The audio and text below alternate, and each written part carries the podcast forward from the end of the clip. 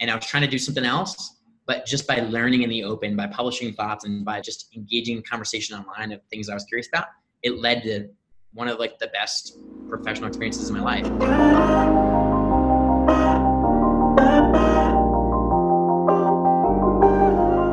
On this episode, I'm joined by Wes Wagner, digital nomad and former head of growth at Microverse, a coding bootcamp with the unique model that came out of YC's most recent cohort. Wes splits time between Indianapolis and Medellin, so we talked a lot about remote work and asynchronous communication. We also discussed how to use technology to deepen our existing relationships and uplift ambitious people in overlooked areas. Hope you enjoy.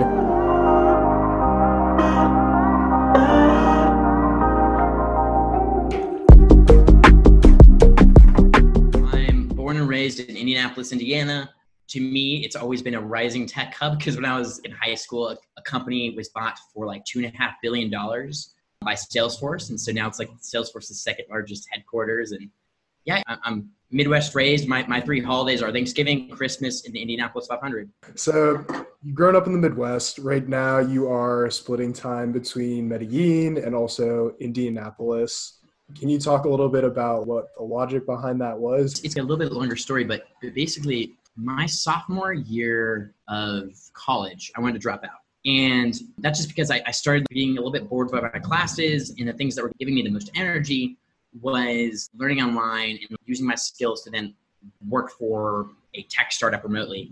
And so then I, I guess throughout college, I started saying that like, oh wow, like people are paying me these skills. I'm connecting with future employers. I'm learning a ton. This whole remote thing is going to be huge. And so maybe I didn't phrase like that then, but to me it was, you know, when it came time to graduate, it wasn't a question of where am I going to get a job. It was where do I want to live? And I'm a big like family person, but I'm like, where do I want to spend the rest of my time? And so while in college, I of got obsessed with the whole digital nomad movement, the sort of weirdos that were the cutting edge of remote work. And I'm like, I want to be one of them. I want to live abroad. I want to live in Southeast Asia or Latin America. And so my junior year of college, I tried that out. Studying abroad was the excuse. And so I picked Buenos Aires, Argentina, because I heard it was a big digital nomad hub. I liked it, but not enough to go back. And so when I just graduated, I'd been at home for a couple months. I'm like, where am I going to go next? I like Googled what were these big digital nomad hubs. And it was pretty much like Chiang Mai, Thailand, Mexico City, Mexico, or Medellin, Colombia. And uh, I'd been to Mexico City. I hadn't been to Southeast Asia, but I wanted to be closer to home. And so I tried out Medellin and uh, kind of fell in love. And so now I, I split my time between here for when it's it's cold back at home, and then I go back at home for those holidays. Okay, I would imagine that you're thinking to split time between Medellin and Indianapolis goes a little bit beyond just that Colombia has great coffee and that it's warm. So, can you talk a little more about that choice? Yes. As I started working remotely and seeing how you can really connect with amazing people all around the world from the internet, I kind of started thinking more about the whole idea that you are the average of the five people that you surround yourself with. I, I, like to think of that in more of a modern context. It's like you are the average of all the conversations and content you surround yourself with. Because we can be engaged in conversations online, in Twitter, you know, books influence us, blogs influence us. But of course, in person interactions influence us a ton too. And so I, I sort of started thinking about like that optimization, if you will, of like being not just somewhere where I wanted to live because of coffee or the weather, uh, but also for my community and so I've always been into entrepreneurship, and Indianapolis was like this rising Midwestern entrepreneurship and, tech scene. When I was thinking about where I wanted to live, that wasn't necessarily Indianapolis. I still wanted that tech and entrepreneurial and like creative scene. And so places like Medellin are becoming hubs of, of that because there's a lot of objective quality of life measures here that are really high. Like it's 70 degrees year round. And the cost of living is also insanely cheap. And so you start to get people that are moving to these places like expats and digital nomads because of that. And then it starts to like attract people that want to be around those people. And so it's become this really interesting hub of uh, entrepreneurs, of artists. I haven't met as many musicians, but it's become like an amazing place where I, I've actually like encountered a bunch of serendipity in person here. Like I've run into people that work in tech in New York or San Francisco and they're visiting for just a couple weeks, or I've run into people that just are thinking very similarly. And so and I, I, think as you know, San Francisco and, and New York and of these hubs of creativity get more and more expensive, and as we get more and more connected, you're starting to see these distributed hubs of like creativity and entrepreneurship. Yeah, I think it's really interesting. It definitely falls in line with the trend of remote work, which you have been uniquely exposed to. And I think it also runs counter to the idea that you need to go to the center of where the action is. Totally. And, and I guess I'll just like dive into that a little bit more. Indianapolis, when I was growing up, was a rising tech hub, but now there's hundreds uh, of startups. Medellin is still very much like where I'd say Indianapolis was maybe 15 years ago, but it's going to get there. And I think that too many people think when they start their career, they think about optimizing for like the quantity of people that they can meet in that space. But I don't think enough people think about really just optimizing on like the quality and depth of the relationships in a direction. And so going to a city like San Francisco or New York as a young person that's really interested in kind of expressing their creativity and maybe starting a business, you just don't have enough time and resources because it's so expensive and you probably have to work a full-time job. But also there's not enough space to think intentionally either about well, do I want to go into this sector or this specific sector? And you can only do that by giving yourself self like time to think, time to like learn, time to kind of fail. And when you have to pay rent that's fifteen hundred dollars or eighteen hundred dollars a month, that's a lot harder. Don't get me wrong, I, have worked at this remote company, Microverse, for the last 14 months. Four months I spent working in person with them. I think there's this nice blend you can do nowadays of like being, let's say, in San Francisco for part of the time if you want to go into tech or visiting for a little bit but then kind of following things online. Yeah, I think it's also important to highlight that you have a unique skill set and that's enabled you to help grow a company that's focused on enabling other people to build up those tools as well. Can you talk a little bit more about what Microverse does? Yeah, so Microverse is a global school for remote software developers. Basically, what we do is we train people that we want to become software developers for nine months. It's completely online and we don't charge them anything until we help them get a job. So people that are listening might know about Lambda School. It's similar to Lambda School or similar to other sort of models out there that train people to become software developers in that like we don't charge them anything until they get a job but we're different in that we actually accept people from all around the world and we don't have any teachers all the learning is done through peer-to-peer dynamics and so that kind of makes us able to take these risks in uh, investing in people all around the world because we just have a, a much lower overhead. And so I joined 14 months ago as the first employee to do marketing. And that's kind of evolved to growth. So I do less of the branding and creativity and communications and more of the like analytics, like how can we experiment with the referral program, that sort of stuff. It's a really interesting approach, and it's not necessarily one that's been at least to my knowledge, been tried before. How does paired programming work? So, so great question. And I wasn't familiar necessarily with this model either until I joined. But pair programming is this concept in standard computer science education where uh, you have one computer and you sort of take turns uh, being the driver, which is the driver is the person that's actually on the, the computer, you know, typing away. The navigator then is the person right next to you that's kind of looking over your shoulder and you know saying, "Hey, why did you do that?" Or maybe we should do this. And so we applied that online and we, we do the same sort of approach, except it's just like you, you share the computer, if you will, through a Zoom call. And if a student runs into trouble, they have like mentors they can go to that are more experienced in the program.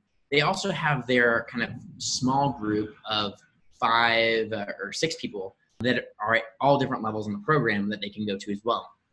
But I think what I've learned at Microverse is just what I see coming in education is similar to what I see has happened in like the taxi industry.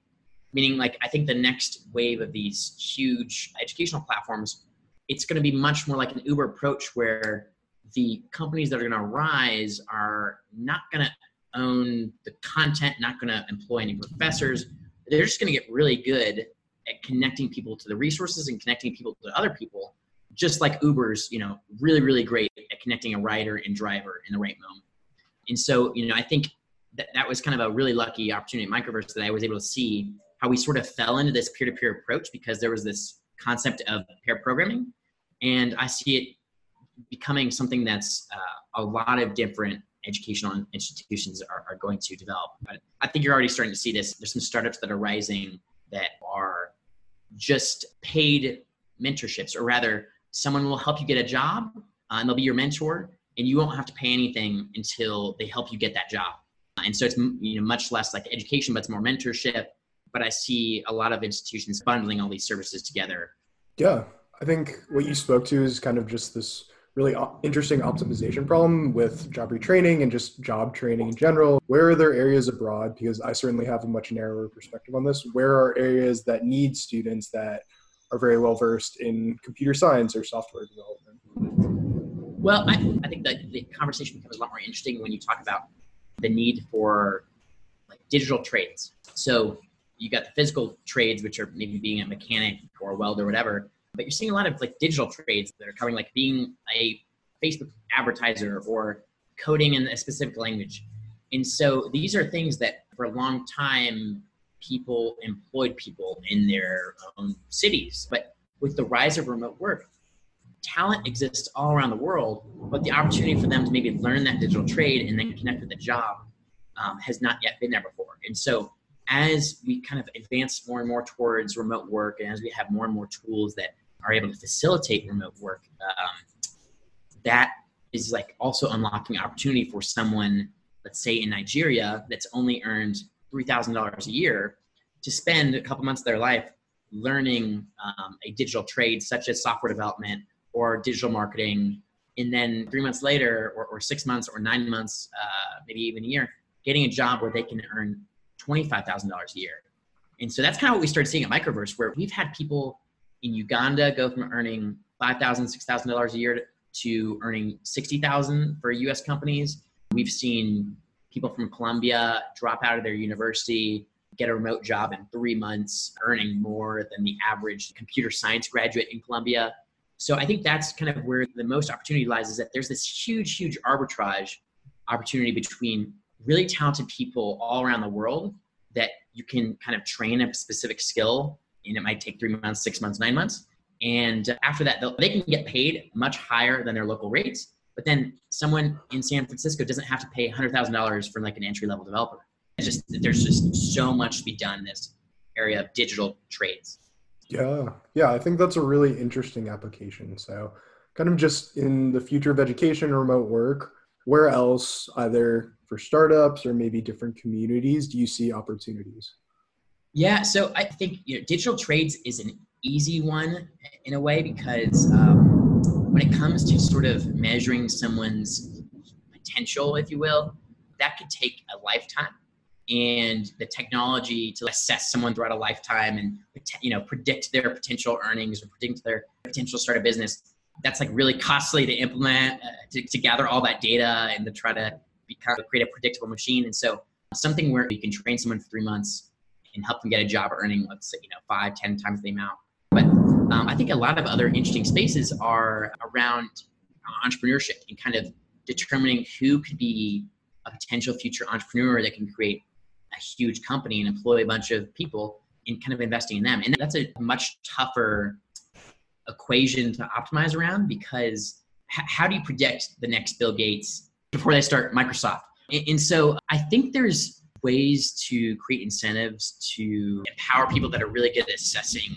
human potential, really good at assessing potential entrepreneurs, and creating incentives for them to, let's say, invest in someone in Colombia that has shown that they're working on their nights and weekends to try to start this business, but they haven't been able to quit their job and do it full time. Well, maybe after a couple months of working, you can gather some data and be like, hey, maybe we should invest in them and to give them like a stipend of, let's say, $2,000 a month to try to work on this. And maybe they, they show you more traction in those like three months. And then it's like, hey, let's actually invest in this person's company. Um, or, or let's give them an income share agreement or whatever. And so I think that area is fascinating because there's so many interesting problems around the world that I think people in the U.S. don't necessarily see. Like I think uh, you know, uh, with the rise of like blockchain and cryptocurrency, that's a really great example of something that in San Francisco there's like a lot of theoretical talk about like, hey, here's what this is going to be used for in the future. But the most practical use of cryptocurrency today is the fact that next door to me here in Colombia, you know, is Venezuela, where they've had a ridiculous amount of inflation, and people can carry literally bags of cash that are worth nothing. And so how they're using cryptocurrency is like literally just to transport value in and out of that country. And so they're actually using, you know, this technology and they have these sort of fascinating problems that you don't see necessarily in the United States. So I think creating incentives and models where you can invest in those people that are tackling those really interesting problems that people in the US just haven't even been exposed to, I think that's a really fascinating space. And I think that just speaks to why you have kind of a unique perspective on some of these different areas that are overlooked or underserved. And you've you've tweeted about how you would rebuild YC in a more modern context. Do you want to expand on that? I'm definitely not the first person to talk about it, but I think I have a more unique perspective because I am very, very bullish on remote work and um, not having to be anywhere to forge a career or start a business. And so YC was started in the era when it actually took a lot of money to start a company. You had like buy servers, you had to hire engineers. But now the cost of starting a business is insanely low. Like anyone could kind of duct tape together these no code or low code tools to create processes and systems uh, to scale online businesses. And so, with that in mind, okay, if you don't have to, you know, invest one hundred fifty thousand dollars, and you don't necessarily have to have people in one particular spot, and we've also seen you don't necessarily have to have like a Harvard degree or maybe even worked at a rapidly growing startup to start something. What I would do is something where you invest in a lot more people at a much lower investment. And so instead of maybe bringing together, let's say, 100 YC founders that are all from the US that maybe have these you know, credentials to back them, like Harvard degrees or former Stripe employees, whatever, and you're investing $150,000 each, let's invest maybe in like 500 people and let's bring them together to a place like Medellin or Mexico City or Chiang Mai, Thailand, where you can live really well for $1,500 a month. And I'm talking about people that don't have as high of an opportunity cost. So, for example, someone that has worked at uh, Microsoft for 10 years probably isn't that interested in getting $1,500 a month to live in Medellin. But maybe like an 18 or 19 or 20 year old from the States or a developing country is like, yeah, sure, that sounds exciting. That sounds fun. I think it's kind of like an alternative career path. People leave high school, they go to college, and in college, they learn, they have new experiences. And then after college, some people might want to live abroad, some people might move to a new city. And so I, I think a really unique, interesting option for some people is this sort of modern YC where you determine who's a really high potential person. You invest in them, but maybe investing $10,000, $12,000, $15,000 by like just supporting them as they live somewhere for five, six months. And yeah, kind of, you know, putting them together with all these other really ambitious folks. And I think you'd, you'd start to see a lot more entrepreneurship coming, coming out of that. And I don't think it's, it's necessarily been tested yet. I don't think people know that that's like an option to go abroad and start a business. Yeah, I think what comes to mind for me is something Alex Danco wrote somewhat recently about how kind of the big differentiator for Silicon Valley right now is their social capital just because we we have these different tools that make it so easy to build new businesses and try things out and try to prove out these different concepts. Is there a way kind of along the lines of what you were just talking about to unbundle this social capital for people that don't necessarily want to be in the valley? Yeah so so great questions expertise in tech for example and the capital in tech is still very much like in san francisco. So i'm not sure i would maybe talk about the unbundling, but more about how do you incentivize, I guess, the spread of, of that. And so, for example, if I create something like this modern YC, maybe what I could do is say, hey, fund manager, I'll let you get kind of proprietary deal flow or access to this data of these really ambitious folks if you kind of contribute a little bit of your time to mentoring some of these younger folks. Or maybe you think this group or that group are the next generation of founders of billion dollar companies. So I would create an incentive where if they can contribute their expertise in time and mentorship, they could have the opportunity to maybe invest, uh, for example, in these high potential people. And I think when you create that modern YC model and really take that digital approach of, of tracking a lot of data of people building their companies week over week and tracking the interactions people are having, I think you can start to get some really unique insights and get some asymmetric information on who the high potential people are before the rest of the market knows. And I think that you can have some serious sort of network effects there. So don't know, I'm exploring these these theories and these ideas. But yeah, I think it's a really fascinating thing to, to think about is, is how do you create organizations that foster and grow social capital? Yeah, I think that's really interesting. So your ideal is something that is an accelerator and the goal is that these high potential people are going off and starting companies. Do you feel like there are other ways to capture social capital? Yeah honestly i've been thinking about this a lot since since i left microverse. I think there's so many different ways to capture social capital. I think a lot of people have started doing it in the unbundled sense. So you see education you see job placement you see all these different things sort of unbundled social capital. Like i mentioned one of these companies that let's say they will provide mentorship in data science to help you get your first like data science job. And then after you get that job you have to pay you know percentage of your income.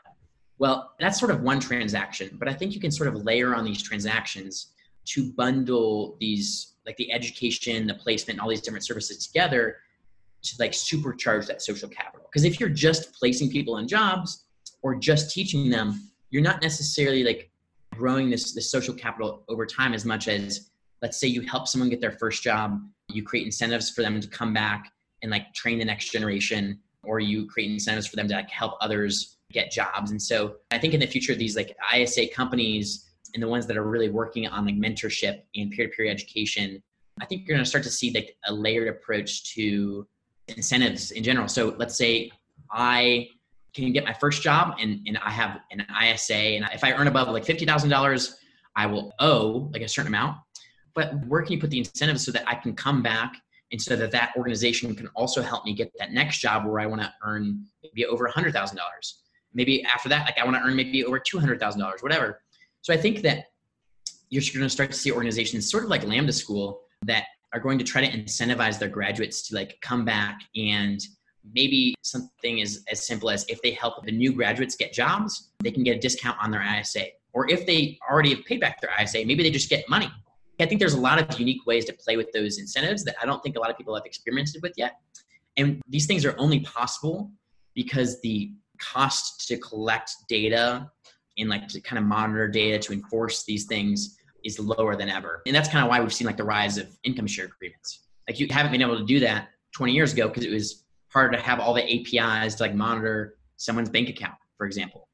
So I think as the transaction costs go down for assessing people's potential and, and connecting in with their digital footprint, I think you're going to see more and more opportunities to create social capital. I guess the biggest example we've seen recently is that you can get in a stranger's car and, and, take a ride wherever because we've created those incentives that have turned social capital, which is maybe I used to just trust my neighbor and I maybe just asked my neighbor to, to you know bring me to the grocery. And now we've actually creating incentive structures to turn that social capital into financial capital and financial markets of like there's a supply of drivers that are willing to give rides to you know a certain distance and there's the demand of drivers. And so if you extrapolate that out as the cost of collecting data gets lower and lower you can create some really interesting organizations. Yeah and i think the concept of converting social capital to financial capital combined with also aligning incentives is really interesting just because as the bull case for a lot of like coding boot camps is that there are enormous network effects that students will get these different jobs and out of goodwill they're very grateful to the school that they got these new higher paying jobs. They'll go back and help future students which will make it easier with each continuing cohort. But you spoke to trying to create some financial incentives for individuals like hey here is like a referral bonus if you're able to recruit another student does that play at all into the way that you think about like social CRMs or personal CRMs? Because I know Tech Twitter loves to talk about that. Yeah. So I think the concept of converting social capital, financial capital is fascinating and it helps kind of accelerate progress. Like, you know, Uber wouldn't be possible, but now that we can convert that social capital of that trust between two people into financial capital, we've been able to get more people to where they're going quicker, right? When it comes to like social technology, it's really, really tricky to try to collect the data on like what really matters. So I guess here's what I mean. So in the last decade, there's been a lot of social tech that has been released, but the only data they can really capture is like, yeah, they can assess your personality and stuff, but business models are inherently driven by advertising, you know, glued to a screen because they can get more advertising dollars. Where really the, the incentive should be like, shouldn't these services want to just make me like happier? And, and so I think it's really tough to kind of convert this social capital around, you know, connecting to people so that they're really happy and trying to turn that into financial capital. And I don't think we're going to see that until like, you know, Elon Musk's Neuralink project becomes a thing. And maybe there's some cryptocurrency for happiness by facilitating two connections. And now you maybe you can trade your happiness tokens for bitcoin whatever. So that's like very very very far down the line. And i don't think we're going to see that anytime soon. But i do think that as people sort of are becoming more wary of i guess social technology and how they're might maybe not necessarily incentivized to create positive sum social capital they're more incentivized to create these like zero sum games of status. Like you want to post some photo on Instagram so like people think you're cool and people are like giving all these likes, whatever. I, I think as people become more wary of the downsides of these things and how more time you're spending playing those status games and, and glued to social media, the the less happy you become. People are going to start to like invest in other tools, but it's it's not that the business model is not necessarily aligning social capital and turning into financial capital. It'll probably just be I'll pay twenty dollars a month for some service that's like, hey, you haven't caught up with Jake recently. Maybe you should call him. I think there's a lot of people that are trying to work on this issue of like a social CRM. No one has like necessarily solved it yet because I think too many people are taking the sales CRM approach, which is, hey, let's create technology that helps a company optimize revenue.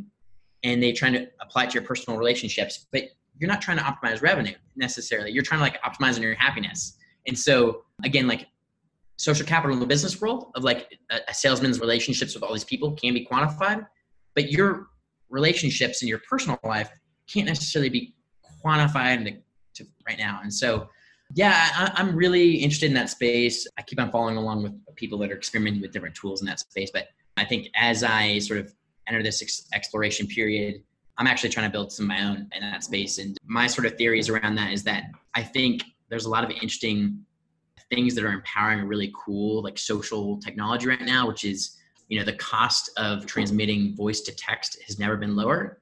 Uh, and the cost of analyzing that text has also never been lower. And so, in order to create technology that helps us become more human and have healthier, better relationships, I think it's going to be more like uh, you can speak to your phone and be like, "Hey, you know, I just caught up with, you know, X and Y buddy. Uh, I should probably catch up with them in a little bit, uh, or maybe in a month. And maybe there's some, I guess, algorithm or something that just learns to prompt you to reach out to a friend in a month or whatever instead of like a sales CRM approach of like, oh, hey, you need to email this person at this time or you need to text this person at this time. So, yeah, I'm really excited about that space. Yeah, uh, a couple points. So you brought up asynchronous communication, mm. which I assume is something that you were able to leverage at Microverse, and then also a couple different pieces in the social CRM space, both like professional networking and also personal maintaining those close relationships. How, how do you think those fit together? Yeah so i i think I mean, one as the world gets more globalized and as people can meet friends online and they live in different time zones it's kind of hard to schedule calls that always overlap. At the same time remote work has also created like time zone problems. People want more flexible work options. They don't necessarily want to be in an office nine to five. They don't also want to be just in front of a computer nine to five. Maybe they want to work slightly different hours. So asynchronous communication becomes really important there because you want to make sure that, that you can send a message and someone else can read it whenever they kind of get to it. Remote organizations that try to do synchronous communication kind of create this this culture of anxiety. Like I always need to be at my computer. I always need to be able to respond. And there's that constant red dot of notifications and it interrupts you and you can't get as much deep, deep focused work. And so I do think it's helpful for like quick iteration around problems, but I think you really need that space to like separate and really do deep good work. And that only happens with asynchronous uh, communication. I, I, think the US has been slow to adopt voice as an asynchronous communication medium. I think we like texting each other, but around the world, like if you go to different countries, people love using WhatsApp, and a lot of people love using like WhatsApp voice notes. And so I think that it'll eventually get to the United States, but I think that at least at Microverse and some of the past companies, like we've, we've mixed asynchronous text, we've done asynchronous voice and video. So Loom is a great software for quickly running through something and communicating something through voice and video, but it can be recorded and used later. You know, there's also times for like synchronous video calls, but synchronous kind of text chat, there's just a smaller area for that because usually it's like, hey, we should just jump on a quick synchronous video call instead. Yeah. At first glance, as someone who's not super familiar with WhatsApp, I was definitely struck by the product's lack of bells and whistles. Like there aren't red dots or a million different notifications pinging you all over the place. And I was kind of grateful that it does seem a little more respectful of your attention. But yeah, uh, I guess that brings us to the present. What are you most interested in? Because you've talked a little bit about future of education, remote work, social CRMs. So right now, I'm kind of in this exploration stage. So I'm interested in these very different. At first, it seemed like very different things. Like I love the social CRM space, and you know, I've, I've been fortunate enough to be very like intentional about like where I live, how I spend my time, maybe like what I eat, how I work out. Like I, I love my Fitbit because it like helps me be more intentional about working out and getting in that habit.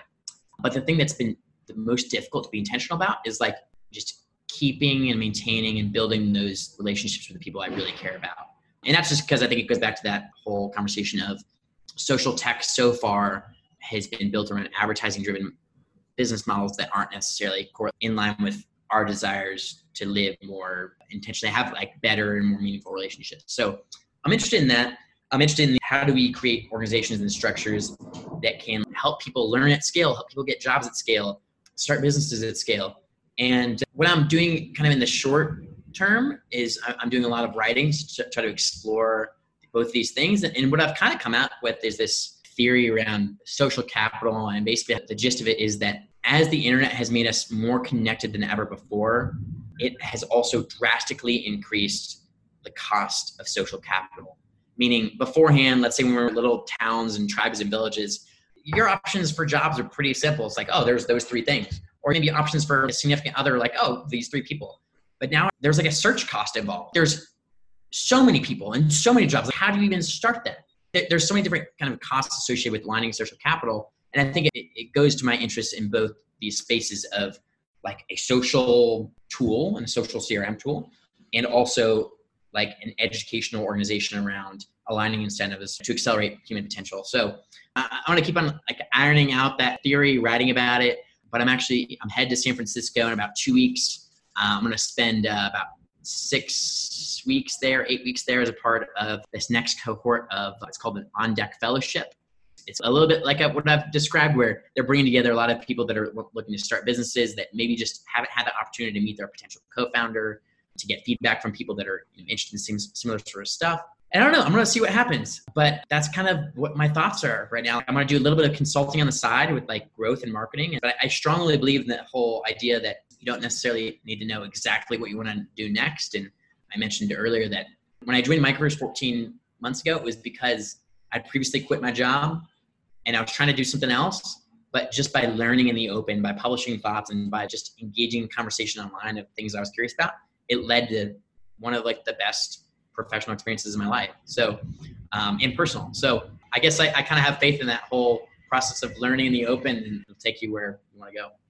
That's awesome. I assume that some of the content you consume definitely influences your thinking. What are some books or podcasts that have had a large impact on your life?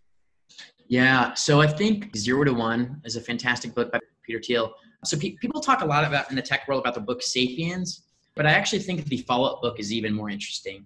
It's called Homo Deus, and it's influenced quite a bit of my thoughts around growth and what I do for work. But I think that's a fascinating book. I think the most impactful book recently has been Courage to be Disliked, and it's all about Adlerian psychology. But I, I also just encourage people to not just read like what everyone's talking about. I think it's really interesting to read books that aren't are completely unrelated to see parallels. And in that realm, a book I've really enjoyed is I think it's called 80 Days. It's a nonfiction book, and it's about two women in the early 1900s who race around the world in opposite directions. And there's a lot of interesting thoughts there that I've like drawn parallels to. You know, at one point, a woman was like, "Holy cow! I'm on a train going 60 miles an hour. How can the human body take this?" and it kind of makes you think what, what are things like now that i'm thinking of that are not even possible but we're going to look back in 100 years and be like can't believe we, we thought that way so that's an interesting book too very cool okay so where can people keep an eye out for your writing that you're working on right now and also where should they reach out to you especially if they're in the bay area trying to meet up yeah a great great question so i'm on twitter at caffeinated wes and you can just email me at caffeinatedwes at gmail.com and my website is westonwagner.com. So Weston is uh, with an O, W E S T O N. And Wagner's just W A G N E R, and that that's kind of where I'm migrating some of my writing to. But what I usually do is I publish some of my thoughts on Twitter. Uh, eventually, I'm like, okay, these things are related. Let's publish a blog, and so they'll, they'll see linked like actually subscribe to, to like a newsletter where I kind of publish a more regular version of that.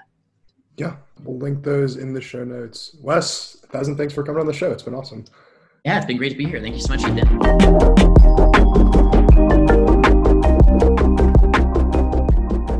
This has been Ethan Lee Tyson with Worth. You can find show notes below or at worth.carrd.co. That's card with two R's. Thanks for your time.